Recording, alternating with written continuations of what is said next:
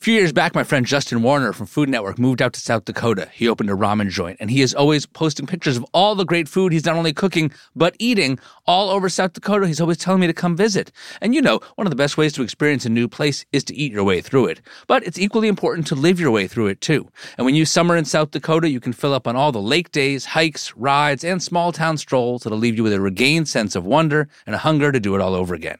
See why there's so much South Dakota, so little time at travel south dakota dot com.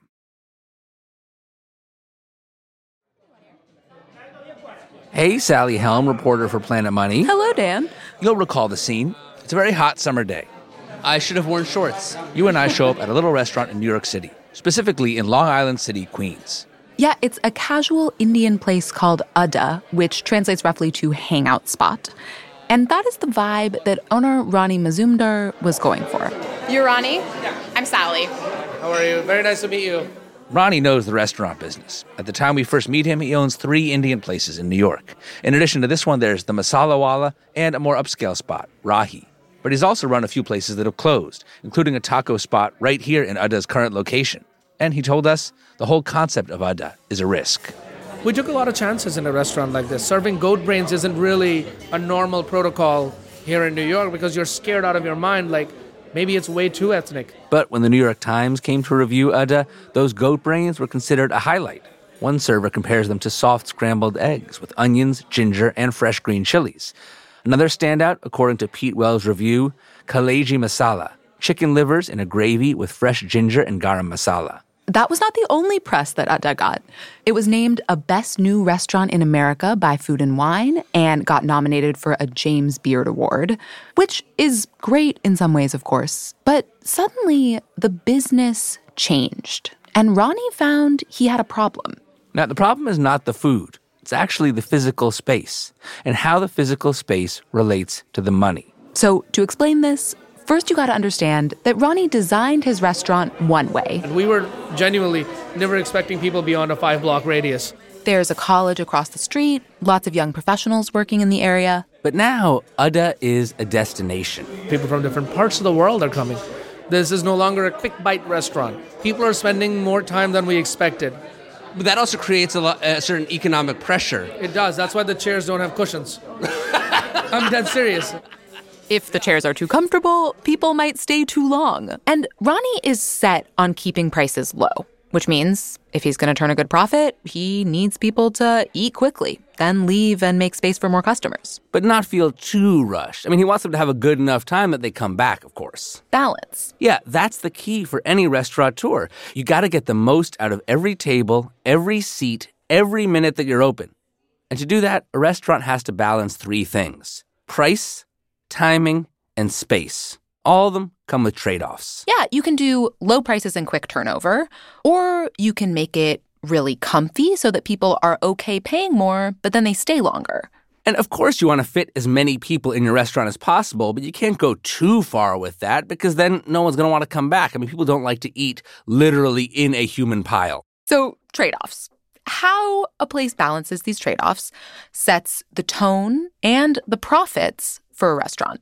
And this industry operates on tiny margins. So if that balance is off, even a James Beard Award-nominated restaurant is vulnerable. Ronnie is doing a lot of things right, but his problem, it is right smack in the front of the restaurant for everyone to see. Adda's worst table. What table is this? one oh one. You say that with like an ominous. This is the only table that's a high top. Because it's higher up, it's raised off the ground. Yes, and we wanted that because we wanted sort of a little nice vantage point so people can really see outside as opposed to really a lower angle. Ronnie thought for sure that table one oh one was going to be the best seat in the house. It is the window seat, and usually people love the window seat. But at Adda, this window table has the restaurant's lowest check average. Ronnie doesn't get it. That's why we've brought Ronnie a secret weapon. Stephanie Robson. She's an expert on restaurant psychology and design, and she has agreed to come to Adda and conduct an experiment. Can she use her research to turn table one oh one into the best seat in the house? And also show me and Dan and everyone else the little tricks that restaurants use to get us to spend more. Today on the show, we take a page from reality T V. We're doing a data-driven restaurant makeover. It is a game of inches, and everything inside is fair game. We're totally dismantling your entire restaurant. I love it.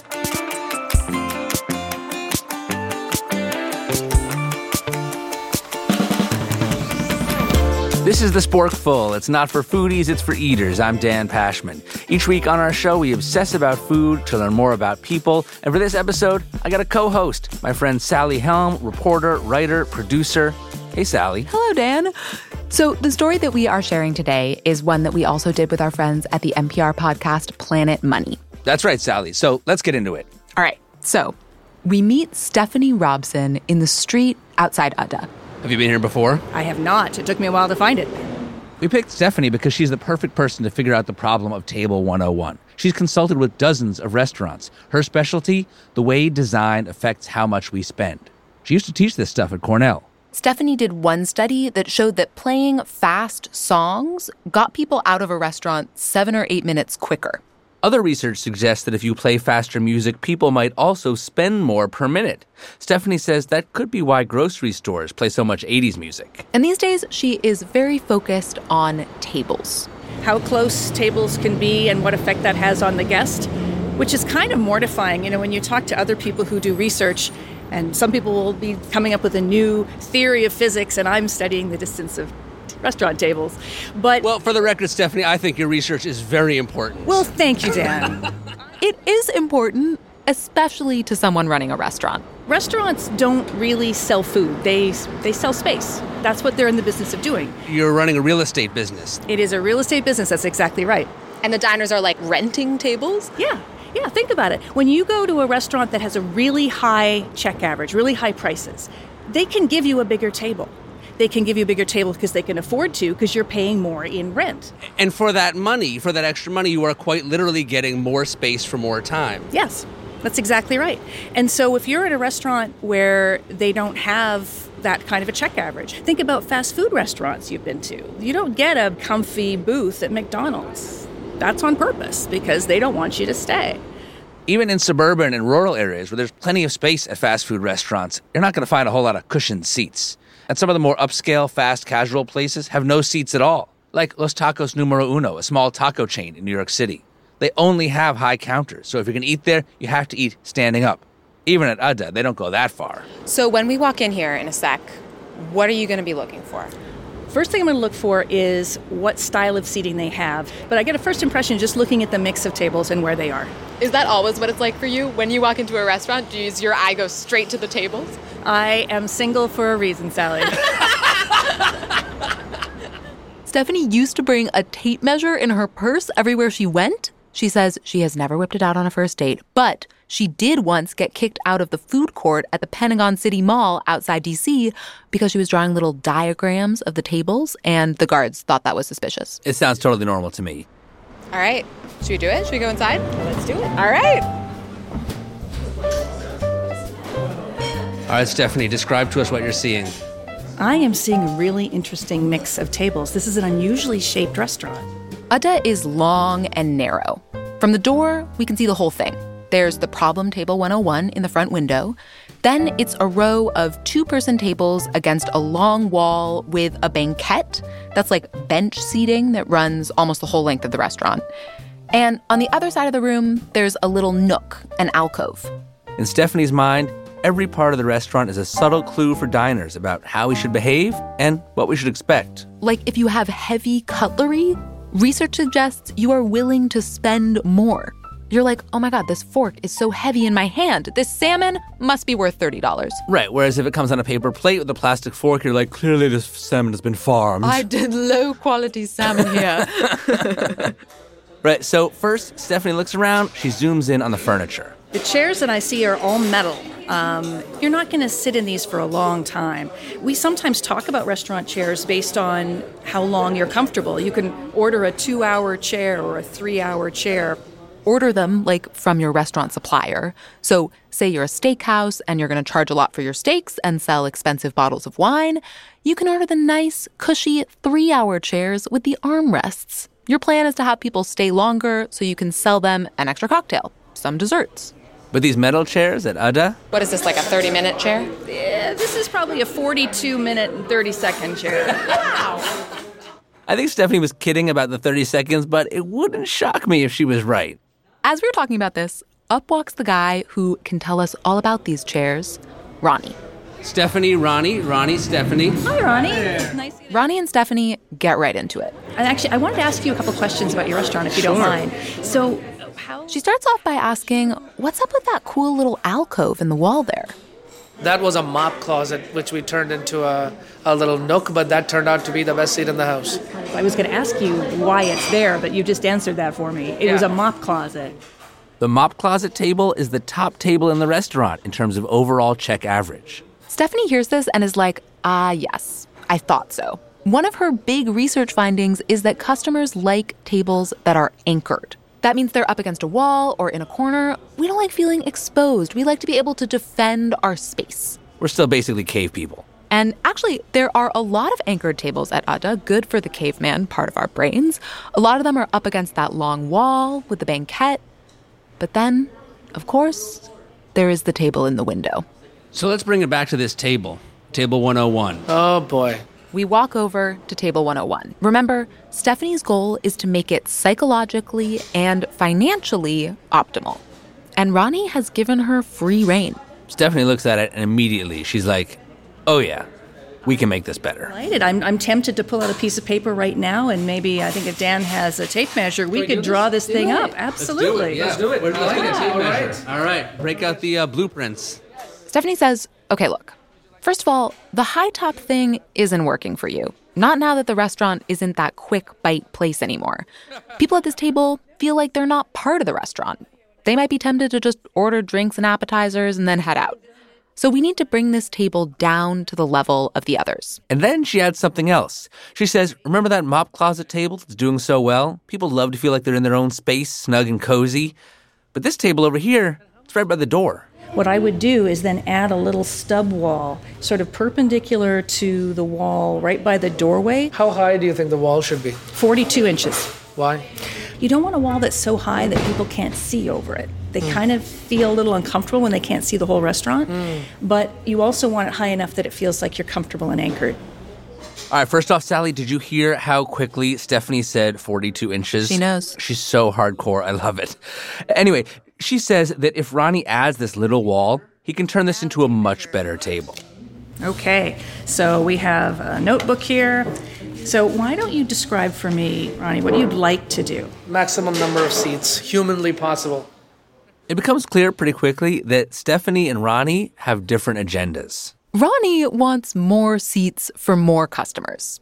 Basically, feed as many people as possible, as quickly as possible, without sacrificing too much on comfort. How much space do you really think we need between tables? So if, you, if you're thinking about table spacing psychologically, you want, I'm going to say sixteen inches between tables. sixteen inches? That's a whole restaurant. Exactly.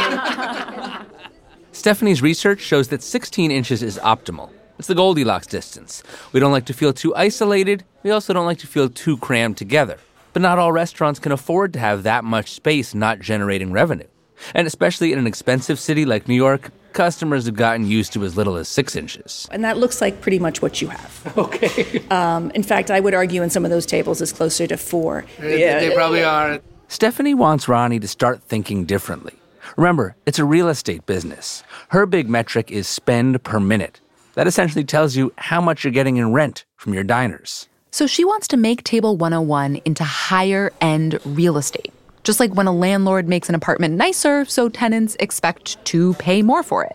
Stephanie wants to make this table more comfortable, a better psychological experience. And she thinks this will pay off in higher check averages, more spending per person. But that's stressful to Ronnie for good reason. Can you give me some idea, Ronnie? How much is one seat in this restaurant worth? Ronnie does some quick math. This much on dinner, this many turns of the table per week. About six thousand dollars a month, uh, seventy-two thousand dollars a year. Yeah. So adding one seat is a big deal. I guess, yeah. But Stephanie's like, let me show you. She gets to work with her tape measure. I'm going to crawl around under the table. Sure. That's okay. okay. Yeah. We'll see you in a few. I'll slide out of your way, Stephanie. Love my job. In case you couldn't hear, as Stephanie crawled under the table, she was muttering, "I love my job, I love my job." Finally, she has all the measurements she needs. They budget six inches between tables, not sixteen. But Ronnie can see what's coming. He might have to lose a precious seat. And he starts kind of panicking, suggesting all this stuff to get that seat back. He's like, wait, what if we did slightly smaller tables? What if the tables were round? Maybe if we had smaller chairs? We are literally going inch by inch here to try to save one seat in this restaurant. Absolutely. Stephanie listens to these ideas, but she also holds firm. Finally, they have it all drawn out to her specifications. And the big moment comes. They count up the seats. So you've bought yourself one, two, three, four, five, six, seven seats. Right now in this space, what's the maximum number of people you would sit here? Eight. Okay, so you've actually lost a seat. Yeah. But the question is, will you increase your revenue? Because sure. These tables are more desirable. Sure. Suddenly, this becomes a great table. A great spot. Sure. Even though you've lost a seat. That's fine, yeah. I'd be willing to bet that you probably will see your revenues go up. Hmm. You almost hear Ronnie trying to convince himself. He's like, yes, yes, that will happen. I'm sure of it. So this is what they end up with. A redesigned area for Table one oh one with this new stub wall for privacy and anchoring, which Stephanie's research has shown people really like. The big high-top table for eight becomes three small tables at a normal height that seat a total of seven. If Ronnie wants to take Stephanie's advice, he has to go against his restaurateur's intuition. Ronnie, are you in for this experiment? I think so. So, will Stephanie's redesign make Ronnie more money, even though he's lost one precious seat? After the break, Ronnie does some construction, and we get the results. Stick around.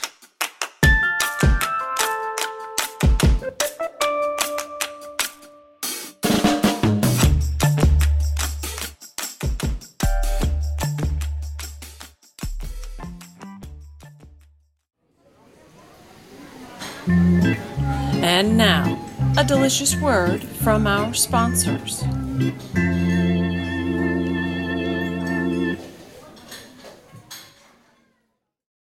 Whether you're a family vacation traveler, a business tripper, or a long weekend adventurer, Choice Hotels has a stay for any you. They've got over seven thousand locations and twenty-two brands, including Comfort Hotels, Radisson Hotels, and Cambria Hotels, and you will get the best value for your money when you book with Choice Hotels. I especially love those Cambria hotels. They have locally inspired hotel bars with all kinds of specialty cocktails, downtown locations right in the center of all the action. Radisson Hotels have flexible workspaces. That way, if you're a business traveler, you'll be able to get all your work done. On-site restaurants, fantastic. And then at Comfort Hotels, you'll enjoy free hot breakfast with fresh waffles and great pools for the whole family and spacious rooms. I mean, if you have kids, you understand the importance of the pool. If you stay at a hotel with a pool, almost nothing else matters. Fortunately, all the Choice Hotels take care of all the other stuff too, but I mean, a pool is a great start. Whatever kind of vacation you're going on, whatever kind of travel you're doing, Choice Hotels has a stay for any you. Book direct at choice hotels dot com, where travels come true. The weather's warming up. Have you nailed down your summer travel plans yet? I can tell you, we're working on ours and things are booking up, which is why you should be thinking about Norwegian Cruise Line. They have been raising the standards of cruising for more than fifty-five years. Let me tell you, when you cruise with N C L, you get award-winning specialty restaurants, immersive entertainment, and the most thrilling experiences at sea.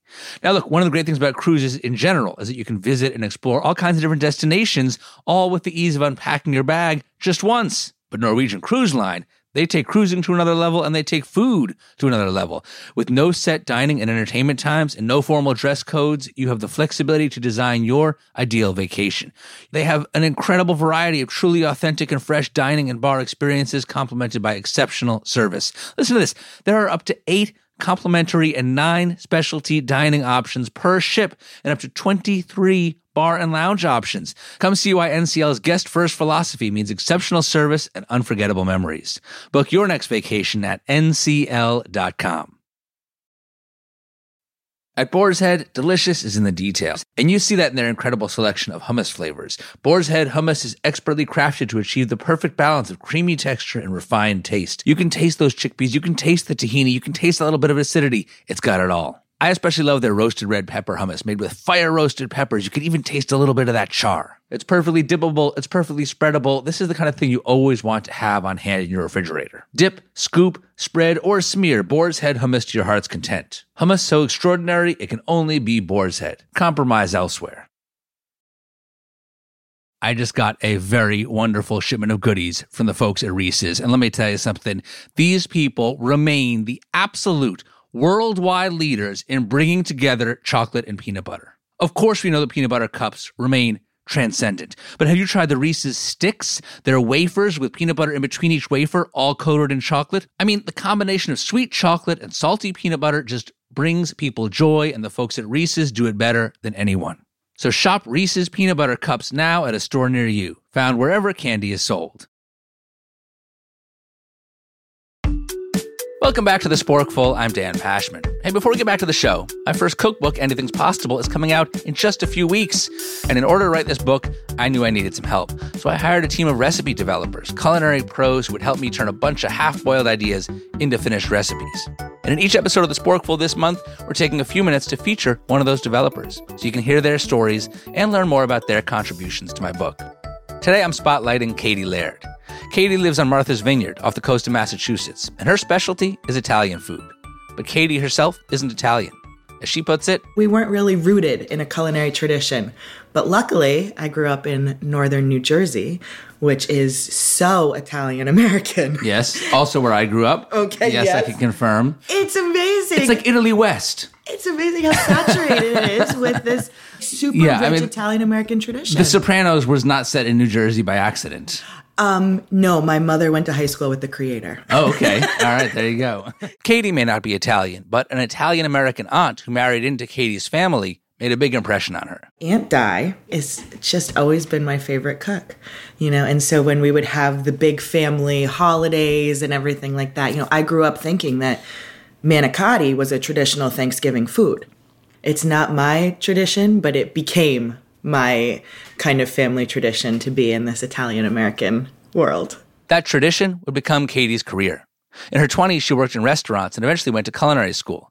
Her program sent her to train at a restaurant in the region of Puglia, in the heel of Italy's boot. I get paired with a woman named Maria Ciccarella, who is a home-taught mother and grandmother who starts working in her son's restaurant and eventually earns that restaurant a Michelin star. So she's just the role model in my book, you know, just totally made her own way. What I love about Katie, one of the reasons I wanted to work with her, is that she's steeped in classic Italian cooking and she loves to experiment and innovate. She knows the traditional ways, but doesn't feel beholden to them. One example of that in the book, there's a dish in Puglia that's a fava bean puree with crunchy, bitter greens in it. Usually it's served as an appetizer with bread, but Katie helped me transform it into a pasta dish. Please do not tell any of my grandma friends in Puglia because they're they're really, they, they might actually cause heart failure for these older women. Right, they made like, it this far. This is going to be the thing that puts them over the edge. This really, this really could, you know. Nona Yolanda, I am sorry. She is she is ninety-eight years old. This could really do it for her. But um, the crazy American is at it again.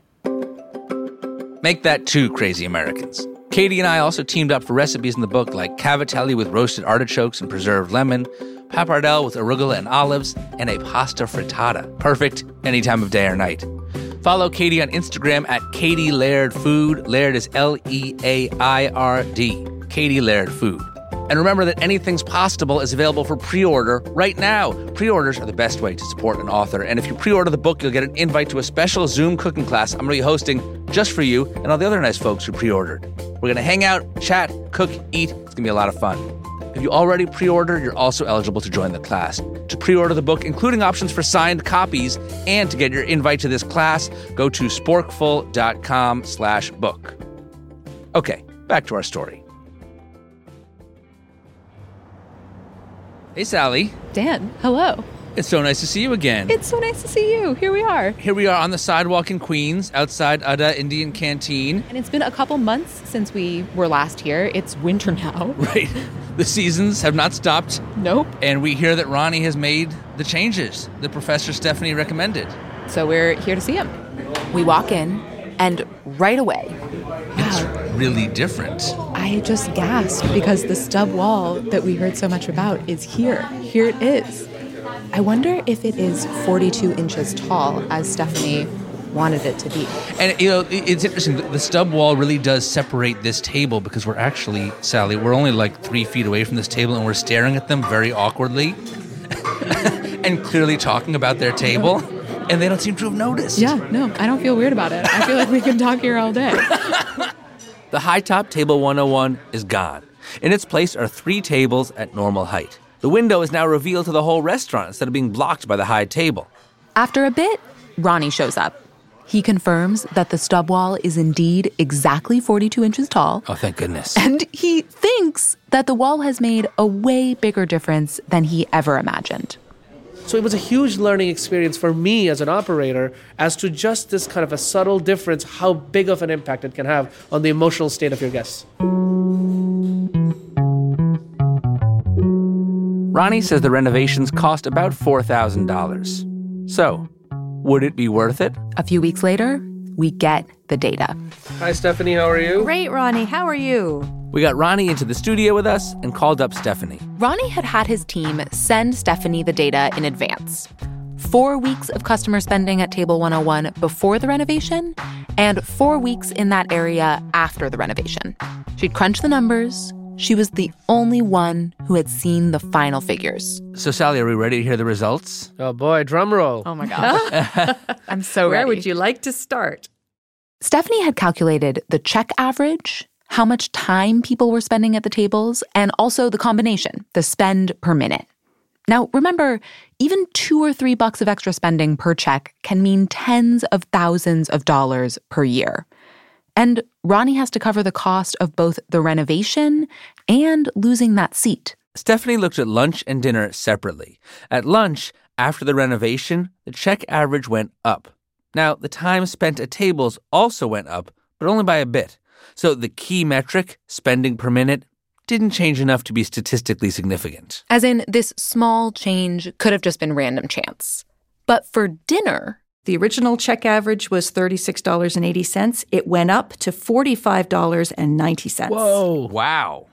Yeah. So an increase of nine dollars and ten cents. And that is statistically significant. It's Ooh. Major. Wow. nine dollars per person. Per person. Just by changing the table. That's huge.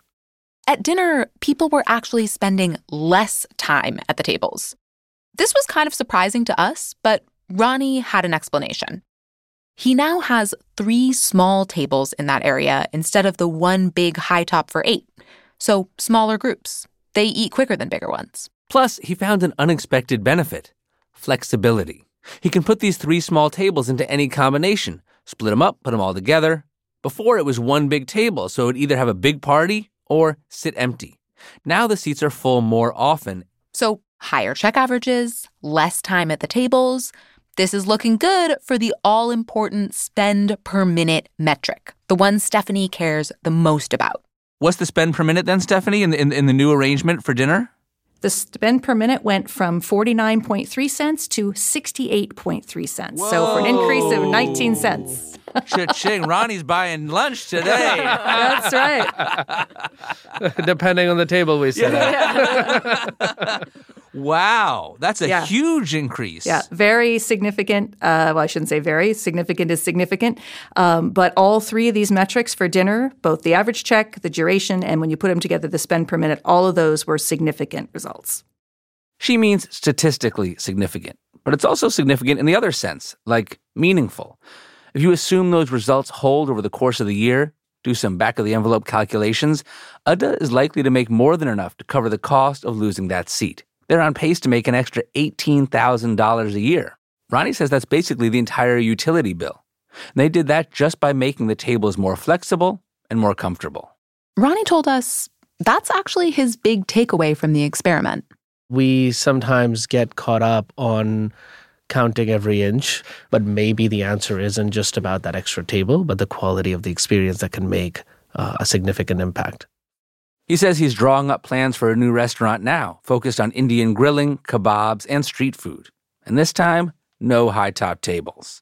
We're literally in the process right now for the upcoming restaurant. We're deciding on all the seating. I'm like, banquets, no high tops, no communal seating. Send me the drawings. Send me the drawings. I want to have a look.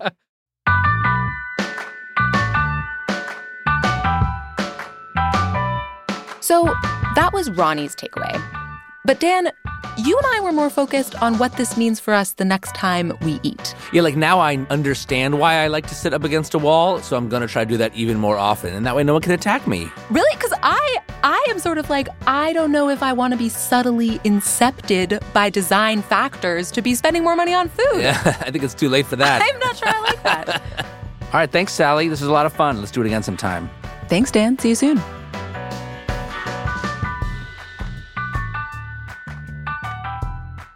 Quick update for you. We first went to Adda and talked to Ronnie and Stephanie five years ago. Since then, Ronnie's restaurant group, Unapologetic Foods, has opened up a bunch of new restaurants. Some of them are Indian fine dining, like Sema and Damaka. They also have two fast food Indian fried chicken restaurants called Rowdy Rooster. Adda is still operating in Queens, but Ronnie's planning to open a new, bigger Adda location in Manhattan at some point. He tells us he's taken what he learned from Stephanie and applied it to all of his restaurants. As for Stephanie, she retired from Cornell, but she's still consulting with a lot of restaurants and retailers. Recently, she worked with a Major League Soccer team to look at the food operations in their stadium. She looked at all the different food items being sold and how they could adjust the balance and placement of those items to increase spending. Because of her work and recommendations, she says the stadium saw an increase in sales. That's it for this episode, but it's a big week here on the Sporkful, because this Thursday we're dropping the fourth and final episode of Season one of Deep Dish with Sola and Ham.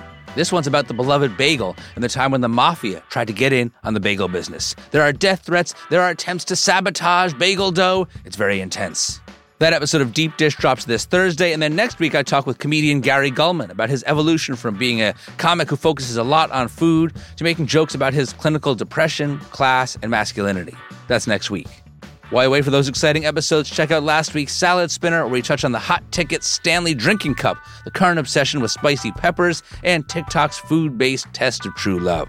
Finally, please remember to pre-order Anything's Possible. Go to sporkful.com slash book for more. This episode was originally produced by me, along with Sally Helm, Emma Morgenstern, Harry Huggins, and Ann Sandy, along with the great folks at Planet Money, Darian Woods, Alexi Horowitz-Ghazi, Alex Goldmark, Brian Erstadt, and Isaac Rodriguez. It was edited by Tracy Samuelson and mixed by Jared O'Connell. The Sporkful team now includes Emma Morgenstern, Andres O'Hara, and Jared O'Connell. Music help from Black Label Music. The Sporkful is a production of Stitcher Studios. Our executive producers are Colin Anderson and Nora Ritchie. Until next time, I'm Dan Pashman. And I'm Noni from New York City, reminding you to eat more, eat better, and eat more better.